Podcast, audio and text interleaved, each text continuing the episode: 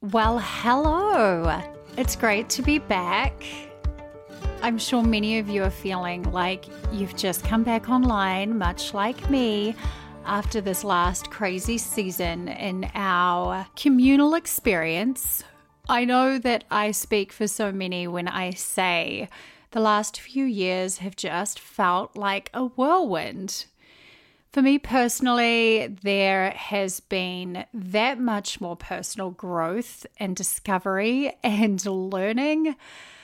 Wow, I mean, how do I even put that into words? I have no idea. But I'm sure many of you are feeling that on the collective level too. Last season update, I mentioned that I had lost my mum during COVID. So many of you actually reached out, and I didn't mean to make that many of you cry. Uh, but at the same time, it's lovely to know that we're all that connected.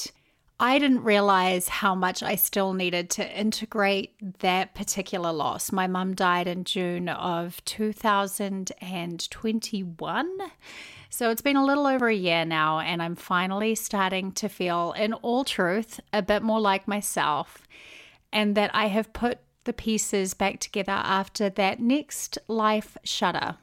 Still yet to get back to New Zealand, but we'll be doing that next year and cannot wait.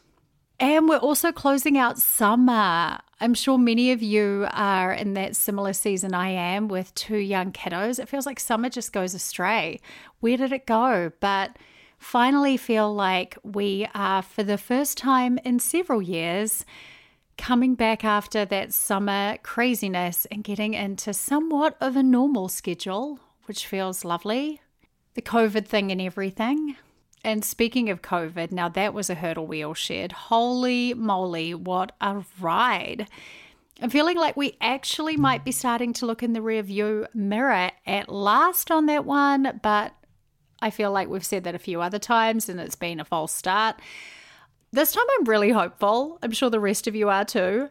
And while I'm not a believer that things will ever go back to exactly how they were beforehand, I am relieved that at least it feels a little bit more like a sense of my usual routines and the rhythms of life that I personally find very settling. I need a routine and a rhythm is coming back. So sweet hallelujah to that.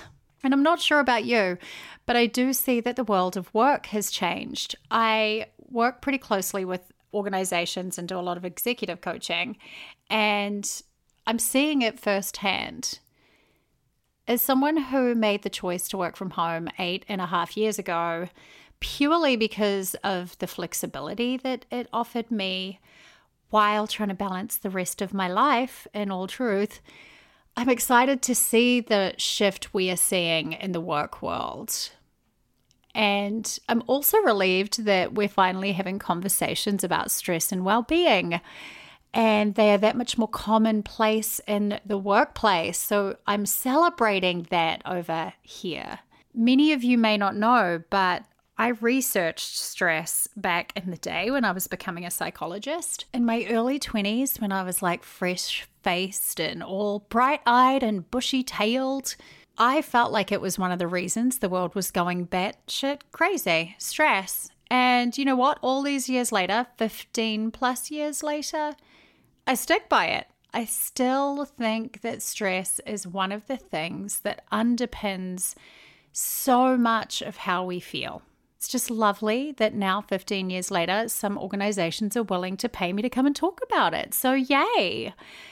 That is what I have been doing a lot of in the last two years. So, little plug for me here. If your organization needs some perspective on how to help their people with stress, reach out. I have my speaking website, which is katesnowise.com. You can email me there.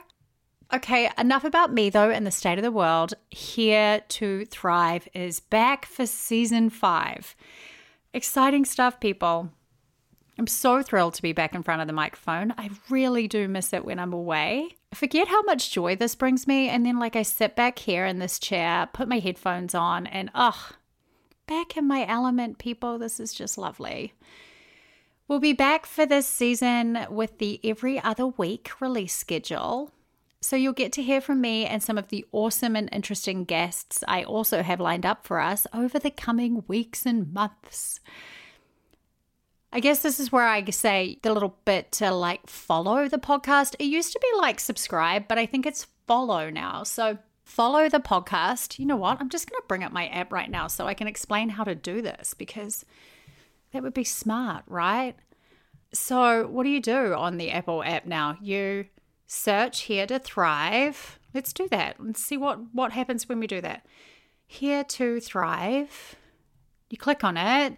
Oh, there's a little check mark up the top, top right hand corner. So make sure you're following the podcast. And if you are, you should see a check mark up there. As we would say in New Zealand, a tick. Look for a tick or a check mark. And that means that you're following and it will come up in your feed when we release new episodes.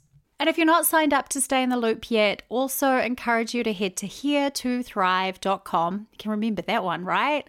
And get on the list. I'll send a monthly email drop just so you know what is happening.